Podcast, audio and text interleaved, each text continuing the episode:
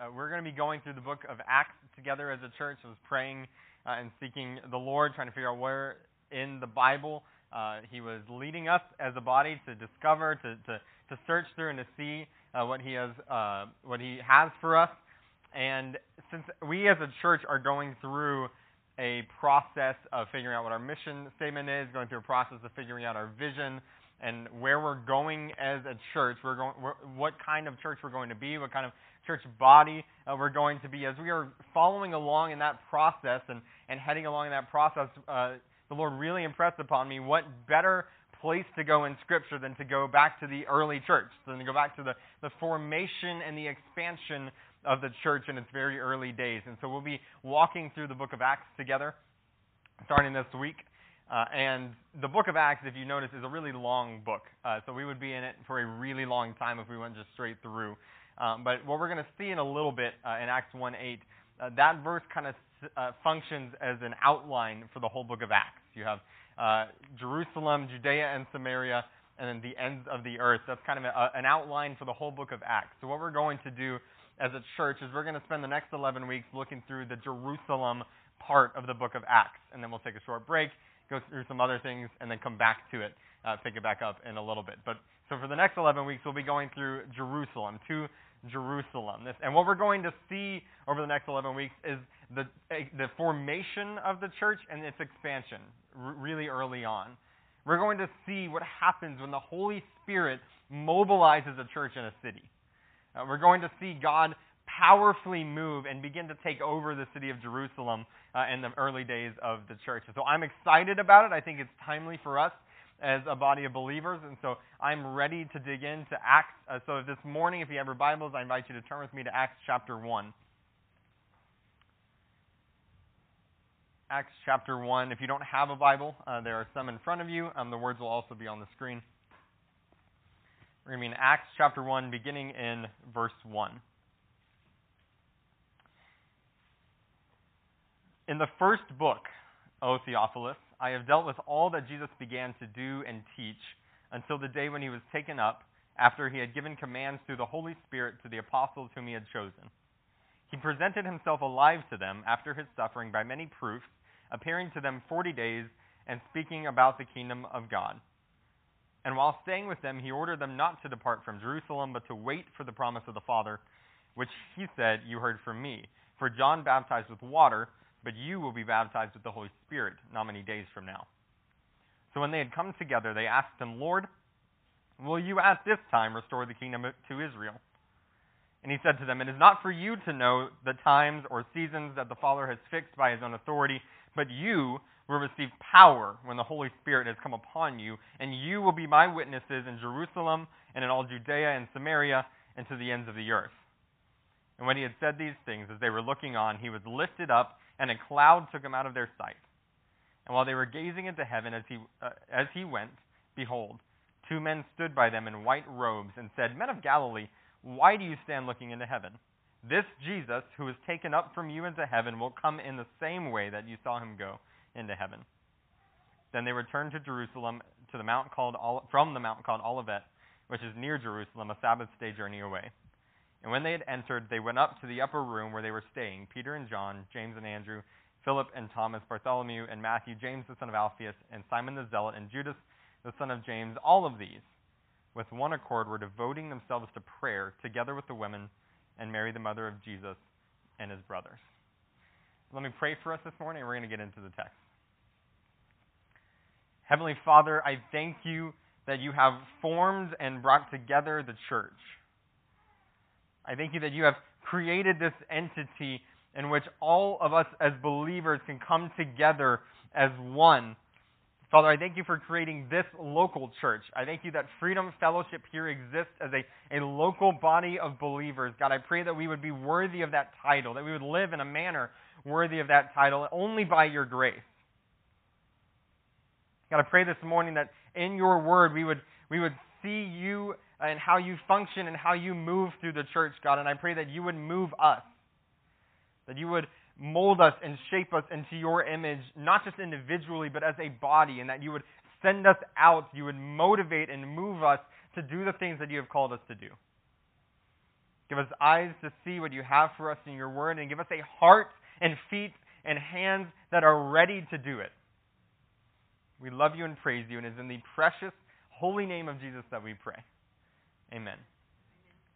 So, Acts chapter 1, the first three verses function as this uh, kind of introduction to the whole book of Acts. It's, it's background material that you and I are going to need to know as we get into the text. So, so it starts out at the beginning. In the first book, O Theophilus, I have dealt with all that Jesus began to do or teach. So we need to know the, the author. Who, who wrote the book of Acts? Who is this I that's speaking?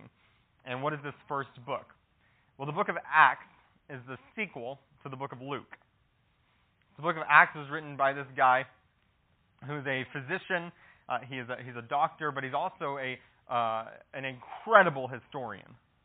Uh, he composed the book of Luke after, uh, after uh, in the days of the early church. He was trying to figure out an exact account of what happened uh, in Jesus' life and his death and his resurrection. So he was compiling all of that information. He was getting all of the written record, uh, conducting interviews, talking to the people who were eyewitnesses, and he was gathering this really uh, succinct, really uh, descriptive account of the life, death, and resurrection of Jesus. And that's what we have in the book of Luke, compiled by, uh, compiled by Luke. And honestly, the work of Luke, that book, is considered by historians uh, as one of the best work of history uh, available. Uh, he, not just in content, but, but the actual style of writing is incredible. Luke is a great historian, uh, and we have access to what he wrote in the book of Luke. And so he compiled that book uh, about the life, death, and resurrection of Jesus, and then he put together this second work, the sequel, called the book of Acts.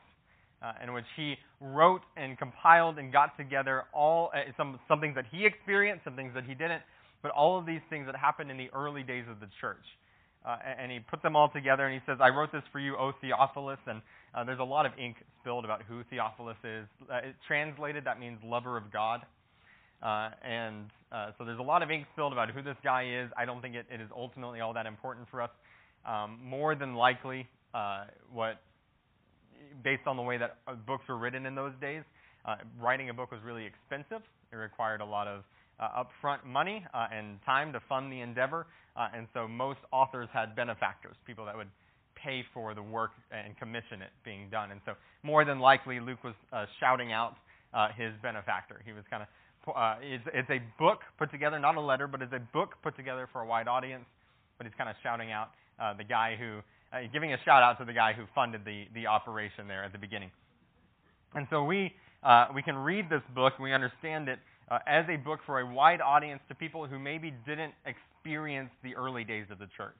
Like people who were interested in it, people who, who uh, could benefit from it, like us, uh, but did not personally experience the early days of, of the church. And he put them together uh, for us. And what we see here in uh, verses 1 through 3 is that there's a, a link between books 1 and 2. right? There's a link between Luke and Acts. He says he wrote with all that Jesus began to do and teach until the day when he was taken up, after he had given commands through the Holy Spirit to the apostles whom he had chosen. He presented himself alive to them after his suffering by many proofs, appearing to them during 40 days and speaking about the kingdom of God. And he doesn't go into much more detail about Jesus. The uh, Luke just kind of that that's kind of the end of his detail that he gives about the life, death, and resurrection of Jesus here in the book of Acts. Because what the book of Acts assumes is that you've already read Luke. What the book of Acts assumes is that you is that you already understand the person and work of Jesus Christ. That you already understand who Jesus was and what he taught you already know about his death and you already understand his resurrection. That's already assumed uh, in the book of Acts, that you know that, that you have understood that, because the whole book of Acts, everything that happens with the early church doesn't happen if Jesus doesn't rise from the dead. Like the whole formation of the church doesn't happen if there is not a resurrected Jesus. And the expansion of the church, the, the rapid expansion from Jerusalem to Judea and Samaria to the ends of the earth doesn't happen if the life, death, and resurrection of Jesus wasn't real. And so Luke already assumes that you have read the book of Luke and understood all that Jesus taught and all that he did, specifically that you understand that he died for our sins, that he rose again. Because everything that happens in the book of Acts assumes that that is true. Everything that happens in the book of Acts is predicated on a risen Jesus. So this morning, If you do not understand that, if you have never come to know a risen Savior, if you've never understood what Jesus taught, or that He died for your sins, or that He rose again from the grave, then this morning I invite you uh, this week to read the book of Luke along with some other Gospels. But even this morning at the end of the service, we're going to have an opportunity for you to come talk to me about what, what the life, death, and, res- death and resurrection of Jesus means. Because if you do not know Jesus, the entire book of Acts is, is useless for you. Uh, if you do not know Jesus, then you're not going to be part of the church. And so the uh, formation and expansion of the church has no impact on you directly. Uh, so this morning, we have to all be on the same page about who Jesus is, that he died for our sins, that he rose again from the grave, because that's assumed in the book of Acts. But then we get into the actual story. A- after the introduction, after tying us back to the book of Luke and, and, and pointing us back to the life, death, and resurrection of Jesus, he begins the actual story in the book of Acts, and he picks it up uh, in ver- verse 4 with a little bit of overlap with how he ended the book of Luke. He says, While staying with them, he ordered them, uh, the disciples, he ordered them not to depart from Jerusalem, but to wait for the promise of the Father, which he said, You heard from me, for John baptized with water, but you will be baptized with the Holy Spirit not many days from now. So the whole book of Acts begins with this one moment of waiting. It begins with, with a command from Jesus to his disciples to wait. That's probably not how you would expect a book about the rapid expansion of the church to begin. Right? That's probably not how you would expect a book that's all about the church growing and expanding to the ends of the earth. Uh, you probably wouldn't expect it to begin with, hey, you guys wait here. You, you guys don't do anything, but just pause and wait. When I was growing up uh, in, in seventh grade, uh, that was the first time that I really 100% knew that God was calling me to pastor, that He was calling me to preach. And so when, when I knew that with, with full confidence, when I knew that uh, with, without any question in my mind, I really wanted to preach. I started uh, meeting with my, my middle school pastor uh, every week, and I was like, I, I want to preach. That's what God has called me to do. That's what God has gifted me, and I want to preach.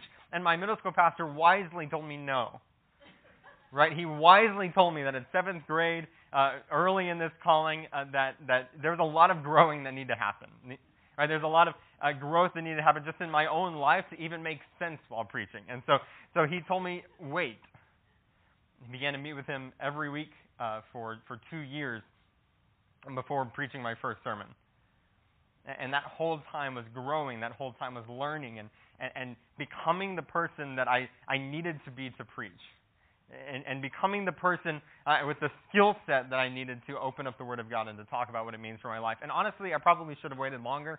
Um, that first sermon was terrible, but uh, but it, there was that period of waiting, uh, of of pausing and and growing in order to accomplish what God had called me to do. The disciples faced the same thing. At just this moment, Jesus told them, uh, you know, he's just risen from the dead. They are pumped. They're excited. They're ready for the kingdom of God to come. I told you in the book of Luke, we talked about this uh, several weeks ago. In the book of Luke, all of the hopes and the dreams that the disciples had were placed upon Jesus. They viewed him as the Messiah, the Lord, the King, the one who would do away with the enemies of God, the one who would restore the world. They viewed this Jesus as that guy, and he had just risen from the dead. And, and so they were excited, they were ready. And Jesus tells them, wait. Wait in Jerusalem. But what does he tell them specifically to wait for? It says in verse, uh, verse 5 the baptism of the Holy Spirit. See, they weren't ready to be the people that God had called them to be, and they weren't ready to do the things that God had called them to do because they weren't baptized by the Holy Spirit yet.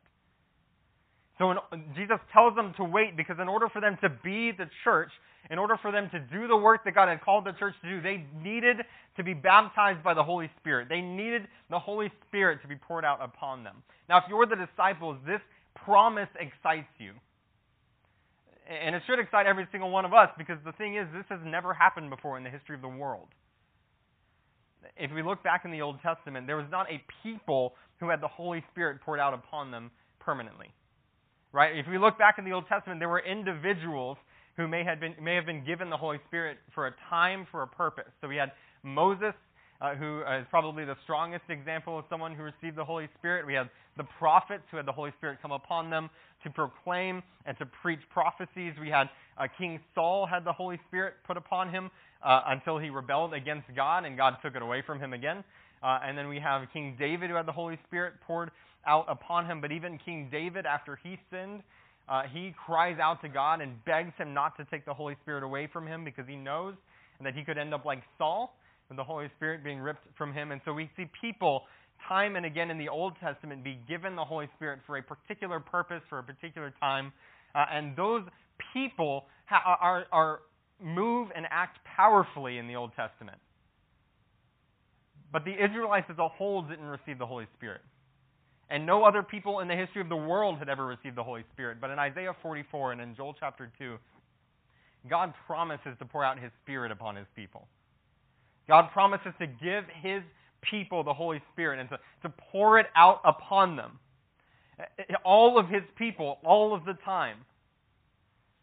And that is something that's brand new. That is something that has never happened in the history of the world for God's people to receive the Holy Spirit and to have the full power of God indwell them and to empower them to do what He's called them to do and to, to be the people that He's called them to be. And that promise, the reason this is so exciting for the, for the disciples is that promise is directly tied to the end times that in the book of Isaiah and in the book of, of Joel, when it's brought up, it is directly tied to the end of days, when, when God returns the world to the way it's supposed to be in Genesis 1, when He gets rid of the enemies of God, when He establishes and restores the kingdom of God in its full portion. In those days, He pours out His Spirit upon His people. And so, if you're the disciples, you know that you're getting the Holy Spirit soon, it's going to be poured out upon you soon. You think that this is it that this is the return of the kingdom of Israel, that this is all of God's enemies are going to be wiped away, that all of God's enemies are going to be done away with, all sin and death will be gone,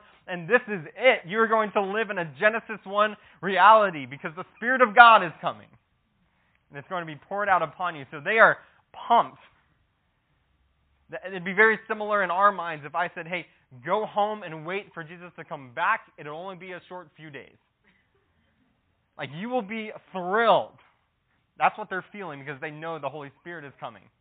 And they have directly tied that to, to the moment when Jesus comes back and, and restores the kingdom uh, to Israel. Which is why we get verse 6. When they had come together, they asked him, Lord, will you at this time restore the kingdom to Israel? So they're gathered on this mountain. Jesus is in front of them, and they're excited because the risen Messiah is before them. The Holy Spirit is coming, and they understand that the Holy Spirit is going to let them and make them the people that they're supposed to be. They understand that work of the Holy Spirit, that He's going to come upon them and He's going to begin and shape them and mold them into the people of God. He's going to begin to, to change their hearts. He's going to begin to convict them of sin. He's going to begin to mold them and shape them into the people that they're supposed to be. And that's their full extent of what the Holy Spirit is going to do. That's all they think He's going to do, is to make them the people of God, because they have the King in front of them. They have the, the Messiah in front of them. He's going to restore the kingdom. They're not going to have to deal with sin and death. They're not going to have to deal with the enemies of God. The Messiah is in front of them, and they're going to have the full power of the Holy Spirit to change them and mold them into the people of God. And so they're asking Jesus, is, is it now? Is this the time that you're going to restore the kingdom to Israel?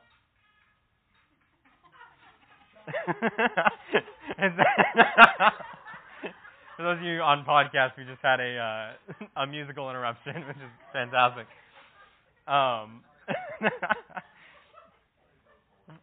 but they're celebrating the fact that uh, that Jesus is probably going to restore the kingdom right now. That's what they think. So they ask him, "This is it, right? This is the moment." And in their mind, specifically, they're they're mad at Rome. They're like, "This is the moment you're going to kick off Rome and you're going to establish the kingdom of Israel, right? This is the moment you're going to restore the world. This is it. Jesus says, It is not for you to know the times or seasons that the Father has fixed by his own authority. So they're, they're excited, they're pumped, they think this might be it. And Jesus says, It's not your job to know when that's going to happen. It's not your job to decide when the kingdom gets restored. It's, your, it's not your job to decide when God fixes the world, when he does away with his enemies and restores the world back to Genesis 1. It's not your job to know when that is. But he doesn't just tell the disciples to sit down because it's not their job. What he does is he shows them what their job is. We see in verse 8, you will receive power when the Holy Spirit has come upon you, and you will be my witnesses in Jerusalem and in all Judea and Samaria and to the ends of the earth. So it's not your job to know when the kingdom is going to be restored. It's not your job to know when the world is going to end. It's not your job to know when the enemies of God will be done away with. But it is your job in the meantime to be my witnesses. Because until that day comes, until the day comes when, when the, the world is restored to Genesis 1, in the meantime, it is your job to be my witnesses. And he points out again the Holy Spirit in verse 8. And we see the Holy Spirit in verse 5. We see the Holy Spirit again in verse 8. He says, You will receive power when the Holy Spirit comes on you. So not only does the Holy Spirit train you and equip you to be the people God has called you to be, He sends you out and mobilizes you to do the tasks that God has called you to do. It's by the power of the Holy Spirit that we're to mobilize and to be a people that reach lost people with the gospel. And that's what he says. We, a lot of times we'll take this verse and we'll point it uh, point it to us, and we'll say we need to we need to reach Jerusalem, which is our city. We need to reach Judea and Samaria, and we say, well, I guess that's our state and maybe our country, and then the ends of the earth. And so we kind of point ourselves uh, and put ourselves directly in this passage. But we we are the ends of the earth in this passage. Like the gospel has made its way to us. The calling on our life is to be people who reach the world with the gospel. Is to be people who are witnesses for Christ in the meantime. So many times, we as a church, especially as Baptist churches, uh, we like to do things our own. Right? We like to do things of our own will, of our own power. We like to do things that we can accomplish. We like to, to do things that, that we feel like we have the ability to do. And so, uh, so we do things on our own abilities and of our own volition. But the disciples had to wait to receive the Holy Spirit because they couldn't be the people of God and they couldn't do the things that God had called them to be until the Holy Spirit came and empowered them to do that. And so, if we're going to do the work that God has called us to do, if we're going to be the church that, that witnesses and reaches lost people with the gospel, we have to be empowered by the Holy Spirit to do that. We have to go out, not of our own will, not of our own passions, not of our own desires, but empowered by the Holy Spirit to go reach lost people with the gospel. And we, as a church, are not just individuals who've been brought together to, to check off a box and join a country club. That we, as a church, have been brought together and empowered by the Holy Spirit to go reach people with the gospel. So he says in uh, verses 7 and 8 that it's not the church's job, it's not his disciples' job to know when the end will come. It's their job to go and to be witnesses of Christ, to go make the name of Jesus famous in the world. And then in verse 9, uh, this crazy moment happens. Because right as he finishes saying this, again, put yourself in the minds of the disciples you're kind of grappling with what Jesus has just said. You, you understand now that there is this mean time, that there's there's this middle time between uh, when Jesus' resurrection and when the world is going to be restored. You're kind of grappling with that, uh, and Jesus uh, just gives you that information. And then in verse nine, uh, when he had said these things, as they were looking on, he was lifted up, and a cloud took him out of their sight. So if you're the disciples, you are totally unprepared for this. I mean, I, I guess anybody in the world is totally unprepared for somebody right in front of them to just lift up into the sky and get covered by a cloud. None of us are ready for that. But their worldview, their what they were expecting, uh, did not include that at all. Because they think that, that the Messiah is right in front of them. The time must be really soon that the kingdom of God is coming. And the world is going to be restored. They think it's, it's right around the corner that Genesis 1 is going to come, and they're just going to live it up that they're going to, to reign and rule and live for all of eternity. That's what they're expecting. And Jesus says there is a meantime. And in the meantime, it's your job to reach lost people with the gospel. It's your job to be my witnesses. And then he leaves.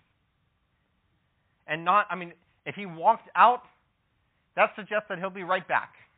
But he literally takes off, like he launches like a rocket. And that doesn't suggest a really quick return.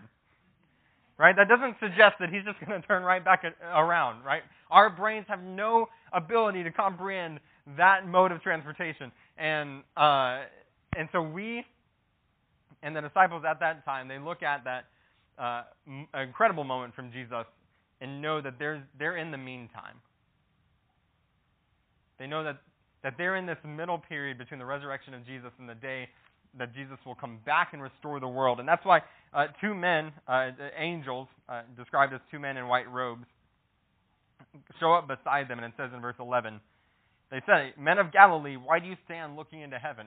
This is one of those questions in the Bible that I think is obvious to answer, right? Like, why, why are you guys looking up? like, Jesus uh, is there. he just went up. Uh, but he, they're making a bigger point um, than just this really sarcastic question. Why are you looking up? This Jesus who was taken up from you into heaven will come in the same way as you saw him go into heaven. So he's there, there's this incredible promise here that, that Jesus is going to come back, that there is going to be a day when the world is restored to Genesis 1. There is going to be a day when the kingdom will be restored to Israel. That, that day is coming. But the, the angels tell them, they look at these guys and say, Stop looking up. Stop, stop expecting that day to happen today and start living in the meantime. Because your job is not to decide when Jesus comes back. Your job is not to decide when the world gets to return to Genesis chapter 1. You have a job, and your job, via the power of the Holy Spirit, is to be the witnesses for Jesus in the meantime. The Holy Spirit is mobilizing you and sending you out to be witnesses for Jesus in the world. Why are you looking up into heaven? This Jesus who was taken up from you into heaven will come in the same way as you saw him go into heaven. So then what do the disciples do? In verse 12, they obey.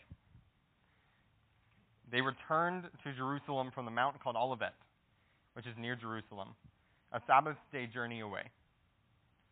And when they had entered, they went up to the upper room where they were staying Peter and John, and James and Andrew, Philip and Thomas, Bartholomew and Matthew, James the son of Alphaeus, and Simon the Zealot, and Judas the son of James. These are the what we would call the, the 12 disciples minus one because Judas is now dead. Um, and so these are these are the 11 disciples, the 11 uh, apostles. And in verse uh, 14, all of these, with one accord, were devoting themselves to prayer together with the woman and Mary, the mother of Jesus, and his brothers. And so, so the disciples, all of the followers of Jesus, gather together in Jerusalem and they devote themselves to prayer because they are anxiously waiting the day when the Holy Spirit will come. They have listened to Jesus' instructions and they know that they are now living in the meantime. That there, there is this glorious day in the future when Jesus will come back and restore all things to the way they are supposed to be. That there's this glorious day in the future where they won't have to deal with sin or death or destruction anymore, where they won't have to worry about pain and suffering and sorrow, and they are ready and anxious and hoping that that day comes soon. But they know that they now live in the meantime. And as they live in the meantime, they have a mission and a purpose, and it requires the Holy Spirit. Because when the Holy Spirit comes upon them, they will be empowered and mobilized to go reach lost people with the gospel. They will be empowered and mobilized to be effective witnesses for Jesus in their community and around the world so that the name of Jesus will be made known in Jerusalem, Judea, and Samaria, and to the ends of the earth. And the, the thing that the disciples came to know in that moment is what you and I need to know is that Jesus is coming back. But in the meantime, the Holy Spirit mobilizes us to reach people with the gospel. The Holy Spirit is mobilizing and launching and empowering us in the meantime.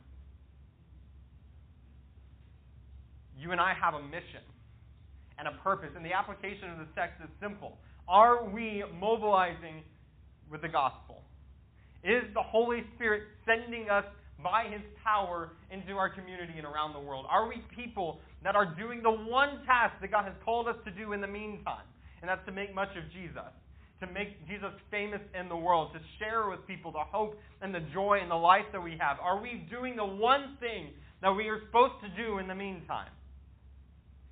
Because we can be the church all that we want Uh, we can be the church that is fun. We can be the church that enjoys being with each other. We can be the church that is friendly and kind. We can be the church that, that, that looks like Jesus in the way that we talk to each other, in the way that we interact with each other. But if we're not reaching people with the gospel, if we're not mobilizing and carrying with us everywhere we go the, the glorious good news of salvation in Jesus Christ, then we are failing at what Jesus has called us to do in the meantime.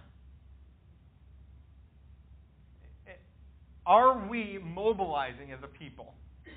Are we going out into our community and reaching lost people with the gospel? And I'll say, just as a, uh, in my own life, not enough.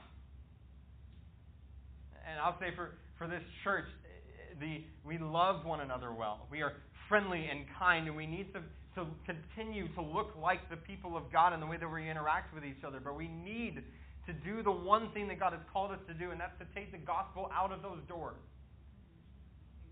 That is to, to see people in our community come to know Jesus. That's to affect Roanoke and Trophy Club and Justin and Keller and Fort Worth and Grapevine and Southlake to affect them with the message of the gospel. To see the people around us interact with and encounter the grace of God for the very first time.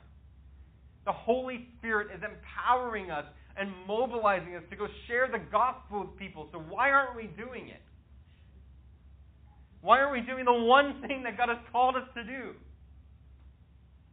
Our own vision for the future, our own passion for what we can be as the church needs to include not just what we can accomplish on our own, but this Holy Spirit empowered work to reach lost people with the gospel. Like our vision of the future as this church needs to needs to include the fact that we are empowered supernaturally by the Holy Spirit to go reach people with the message of Christ be witnesses for him in the world. We need to go reach lost people with the gospel. If you're here this morning and none of this makes any sense to you, you're here this morning uh, and, and, you're the, the person I talked about earlier uh, in the sermon where you don't know the person of Jesus, you don't know the death and the resurrection of Jesus. You don't know what he did for you. You don't know the fact that he died for your sins. You've never experienced salvation and life that comes from Jesus. This morning, we're going to sing in just a few moments.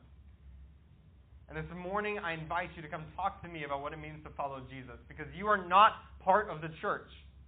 And you're not part of this Holy Spirit empowered work. And so none of this will make any sense to you. None of this has any relevance to you because the first thing that needs to happen is that you need to know Jesus. And then you can become part of the church and experience the Holy Spirit's power in your life. So this morning, as we sing, I invite you to come to the front and talk to me. I'll be right here. I would love to talk with you about what it means to follow Jesus. But for the rest of us, as we sing, don't get up and sing immediately because that's just what we do take a moment and pray in your own heart and, and figure out what is, what is causing you to not mobilize. Figure out what is stopping you from reaching lost people with the gospel because you have been empowered not just by your own skill or your own talents or your own abilities, not just by the tools that you've been given, but by the Holy Spirit. The very power of God has empowered you to go reach people with the gospel, to be witnesses for Jesus in our community. So why aren't you doing that? Take a moment in your own hearts and pray that God would give you a passion for lost people, that God would give you a heart that is on fire to see people come to know Him, that God would give you everything in you, would orient your entire life to see people come to know Him. And then pray for this church. That the entire church will catch fire for Jesus, not the building, but the people. That the entire, the entire church will be so sold out for seeing people come to know him. And when you've taken time to pray for yourself and to pray for the church, then you can sing. With all joy, with all the excitement, as people who are on fire for the Lord, as people who are ready and hoping and willing and empowered to mobilize to go out and reach lost people with the gospel, you can sing and celebrate together as one body. And then we will go out those doors and we will be the people that God has called us to be. And we will carry with us the message of the gospel and see lives changed in our community. Let me pray for us, and then we're going to sing. Heavenly Father, I thank you for the life, death, and resurrection of Jesus. I thank you that you have provided a way for salvation for us. I thank you that, that you have provided a way for us to, to have a restored relationship with you, Father. I pray that every single person in here would know the joy of following you. That every single person in here would know the life that comes when your grace intersects our lives. So, God, if there's anybody here this morning who does not know you, if there's anybody here this morning who has never placed their faith in you and followed you, I pray, God, this morning that they would come and they would experience your life for the very first time. God, I pray that we would be a church that is empowered and mobilized by the Holy Spirit, that we would be a church that is sent out into our community to have a dramatic impact for Jesus. That we would be people who carry with us the message of the gospel into every single one of our conversations. That that would influence and affect all of our relationships. That that would influence and affect everything that we do. So that our workplaces and our schools and our community and our city, our state, and the world would come to know you. In the precious, holy name of Jesus that we pray. Amen. This morning, if you need to come, I'll be right here We would love to talk with you about what it means to follow Jesus. In the meantime, every single one of you, take a moment and pray that the Lord would burn your hearts for the lost and that the Lord would mobilize his church.